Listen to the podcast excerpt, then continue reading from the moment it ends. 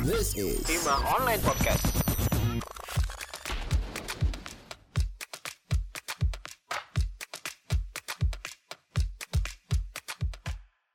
Halo, aku Prima. Aku Farel. Selamat datang di Prima Berbicara.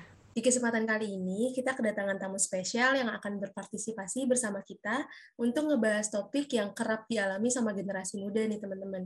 Jadi, mari kita sambut bersama Kak Jelita dan Kak Aya dari Soul Healer. Halo Kak Jelita dan Kak Soraya. Halo, halo Prima, halo Farel. Halo kakak-kakak yang cantik di sini. uh, boleh perkenalan dulu nih Kak, Kak Jelita dari mana, Kak Soraya dari mana? Oke, mungkin dari aku dulu ya. Uh, kenalin semuanya, aku Jelita Firdausya, mahasiswi psikologi Universitas Islam Indonesia, sekarang di semester tujuh. Sekarang aku di bagian Soul Healer itu di posisi content researcher. Oke, halo uh, teman-teman pendengar podcast Hima, aku Aya, aku juga mahasiswi psikologi Universitas Islam Indonesia, uh, semester tujuh juga kayak Jelita, dan aku di Soul Healer itu di divisi copywriter. Oke, jadi sebenarnya teman-teman tuh pengen tahu nggak sih kenapa kita ngundang Kak Jelita dan Kak Soraya di podcast kita kali ini? Jadi yang pertama itu karena kita punya sneak peek yang luar biasa banget. Kita tahu kalau misalnya Kak Jelita sama Kak Soraya itu bagian dari Soul Healer, which is uh, akan relevan banget sama topik yang akan kita bawa pada podcast kali ini gitu teman-teman. Jadi pantengin terus sampai habis karena ini bakal seru banget. Kita bakal bahas apa sih Mas Farel? Hari ini kita bakal bahas terkait hustle culture. Oke. Ini kerap banget dialamin sama mahasiswa-mahasiswi gitu ya, yang kadang-kadang kita tuh suka lupa kalau sebenarnya sibuk itu beda banget sama yang namanya produktif. Bener ya Kak Jelita dan Kak Soraya? Iya, betul banget. Tapi kadang-kadang masih ada yang misunderstanding gitu sih, antara sibuk dan produktif. Oke. Okay.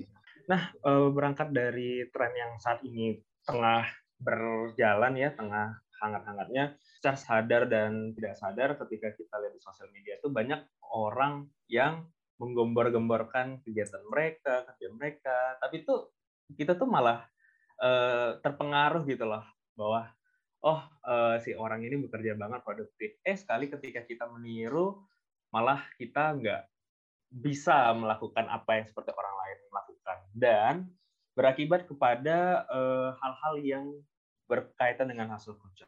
Nah, menurut dari Mbak Jelita Sembaya sendiri, hustle culture itu apa sih dan bagaimana pandangan yang sebenarnya dari hustle culture itu? Oke, okay. uh, mungkin aku bakal menceritakan tentang hustle culture sendiri ya, sebelum kita nanti bahas lebih lanjut lagi. Jadi sebenarnya hustle culture itu adalah uh, standar gaya hidup di masyarakat yang menganggap bahwa kita tuh cuma bisa mencapai kesuksesan kalau benar-benar mendedikasikan hidup kita untuk kerja, bekerja sekeras-kerasnya sampai menempatkan pekerjaan itu di atas segalanya gitu. Kalau dari Mbak Aya sendiri gimana? Aku kurang lebih sama sih kayak Jelita. Jadi hustle culture itu emang kalau dibilang tren ya tren juga gitu ya. Tapi juga termasuk fenomena di mana orang-orang tuh emang entah kenapa berlomba-lomba untuk tetap bisa uh, mengerjakan sesuatu walaupun di tengah mungkin punya serangkaian aktivitas yang padat juga, tapi tuh masih mau tetap ngelakuin hal-hal lain gitu loh, jadi nggak ada waktu, emang nggak ada waktu buat istirahat istirahat sendiri gitu. Oke, okay. Lalu aku juga ini sih uh, kayak Mbak Jelita, waktu aku jujur aku tuh orang yang gampang terpengaruh sama hal-hal yang ada di sosial media, apalagi TikTok ya. TikTok tuh, aduh, kalau udah ngomongin TikTok tuh setiap F Y P yang terlihat tuh pasti ada yang hal-hal menarik. Nah, aku pernah tuh ngelihat research bahwasannya ada orang yang di mana dia memandang bahwasannya hustle culture itu sebenarnya baik apabila kita lakukan dengan benar. Tapi di kenyataannya, di research yang saya dapat, sebenarnya hustle culture itu sebenarnya adalah budaya yang nggak baik. Mungkin kalau dari saya ini mungkin agak subjektif, tapi ini berdasarkan research pribadi saya.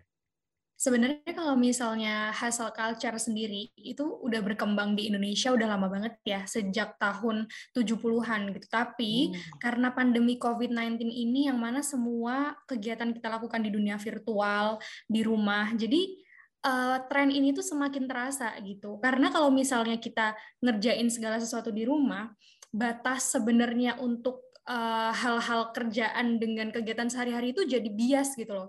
Jadi waktu istirahat kita sama waktu pekerjaan kita tuh kayak kebalik-balik atau saling tumpang tindih satu sama lain kayak gitu.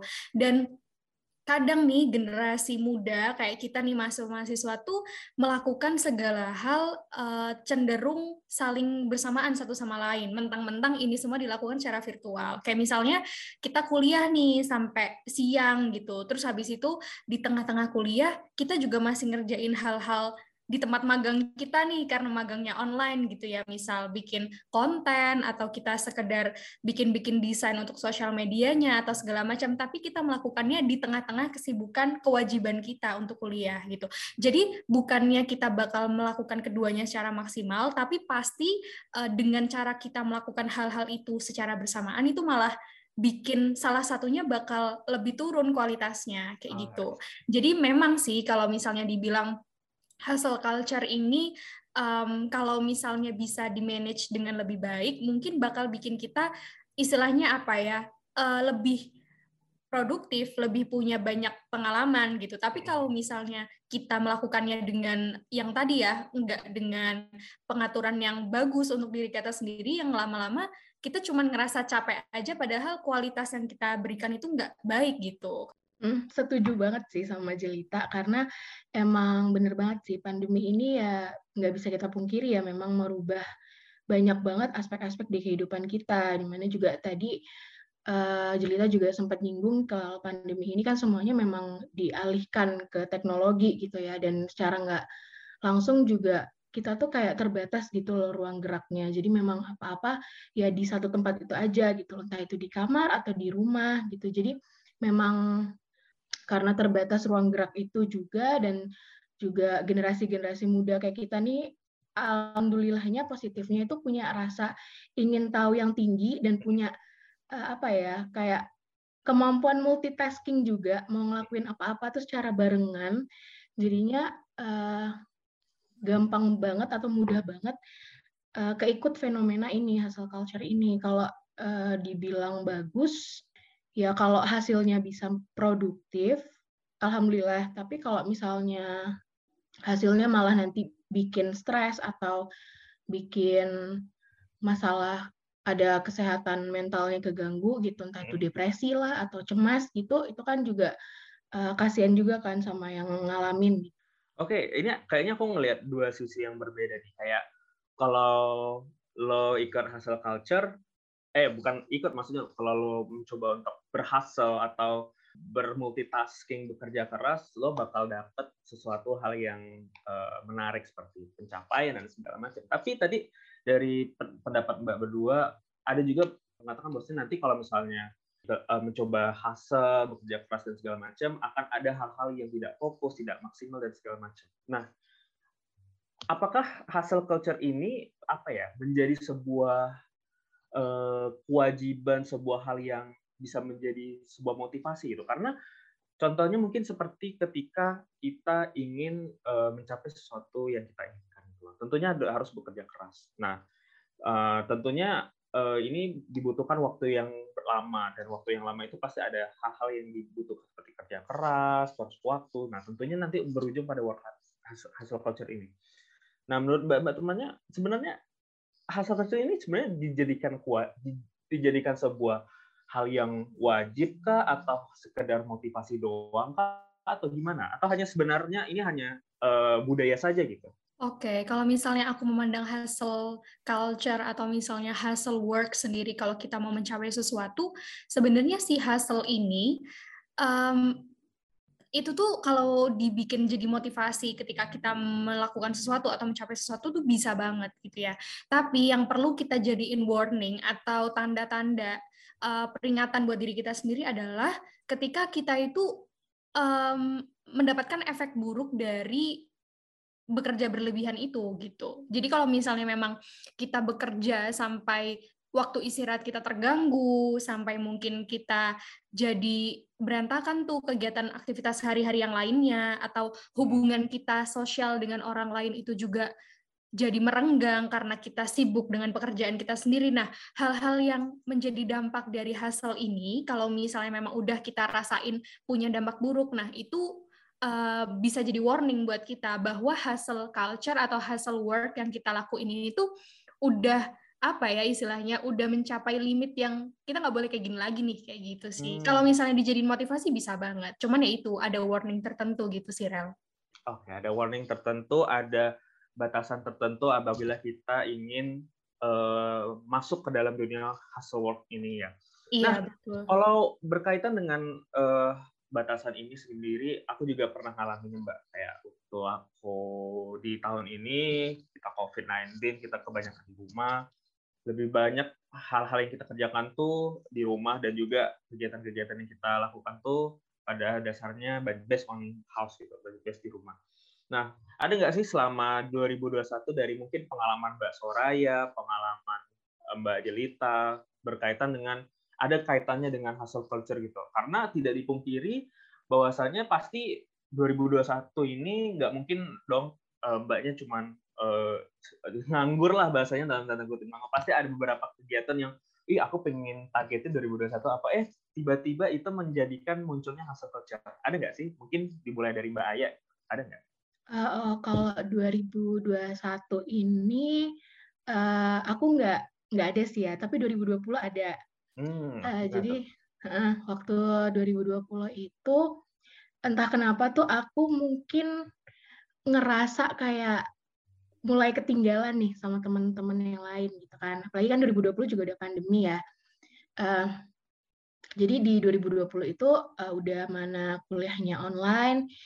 Uh, aku juga kayak mulai nyari pengalaman-pengalaman baru di luar kampus kayak Uh, magang gitu, nyoba-nyoba magang gitu, dan beberapa kali ikut kampanye online juga soal kesehatan mental, dan itu uh, cukup cukup banyak juga sih ikut online volunteering gitu.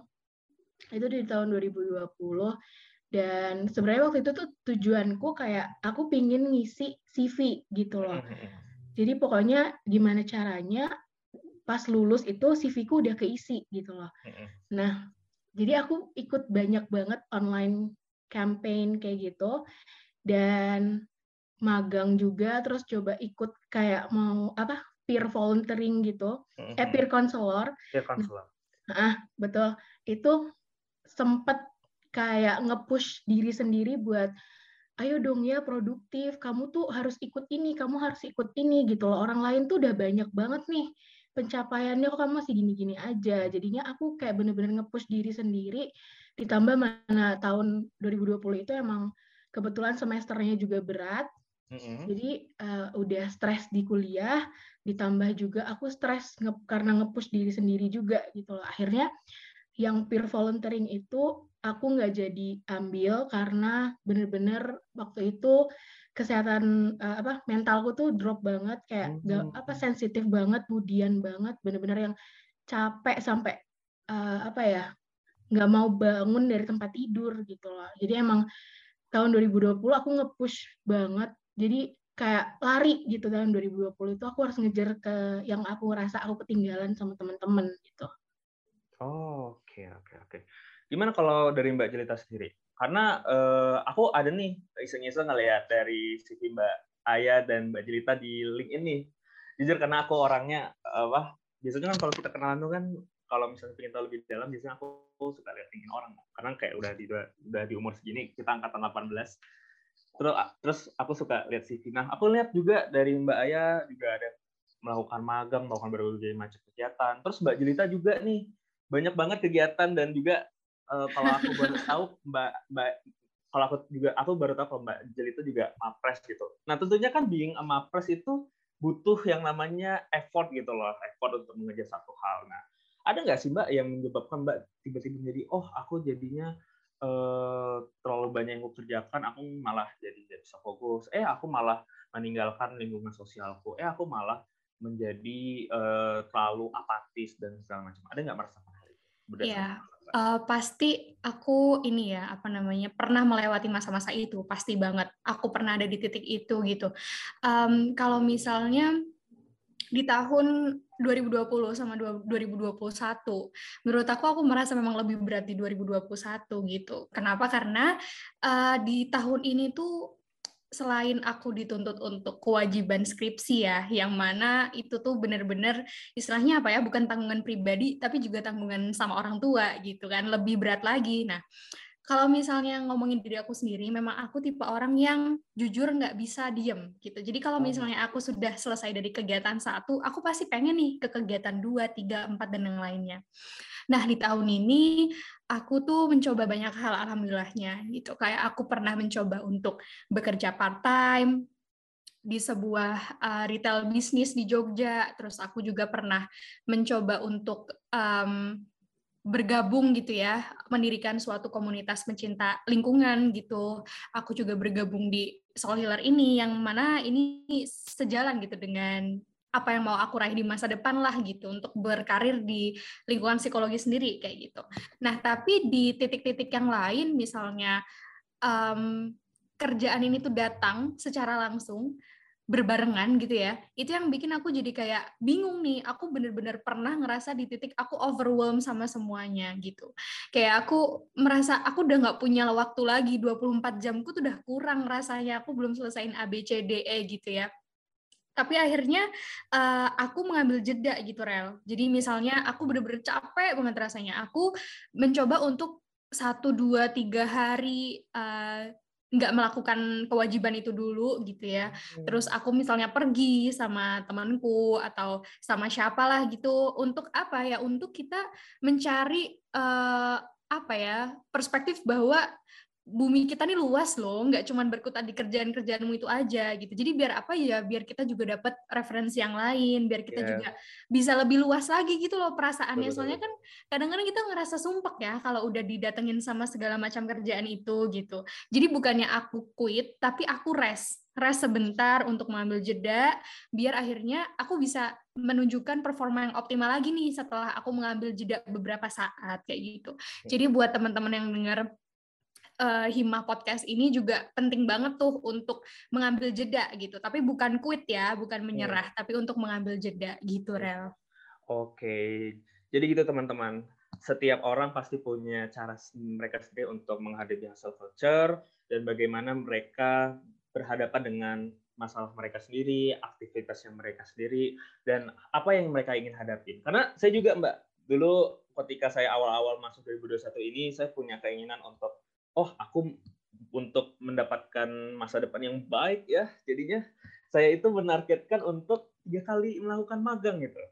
Dan sama kali tiga kali magang itu, eh selama saya mencoba untuk meraih itu, saya juga banyak yang namanya meninggalkan yang namanya dunia sosial saya. Lalu saya juga tiba-tiba menjadi apatis. Tapi ada hal, ada di mana tahapan di mana saya mencoba untuk menghindari eh, negatif saya dalam ber-work hustle ini, dengan melakukan berbagai macam cara. Nanti itu kita akan bahas di akhir.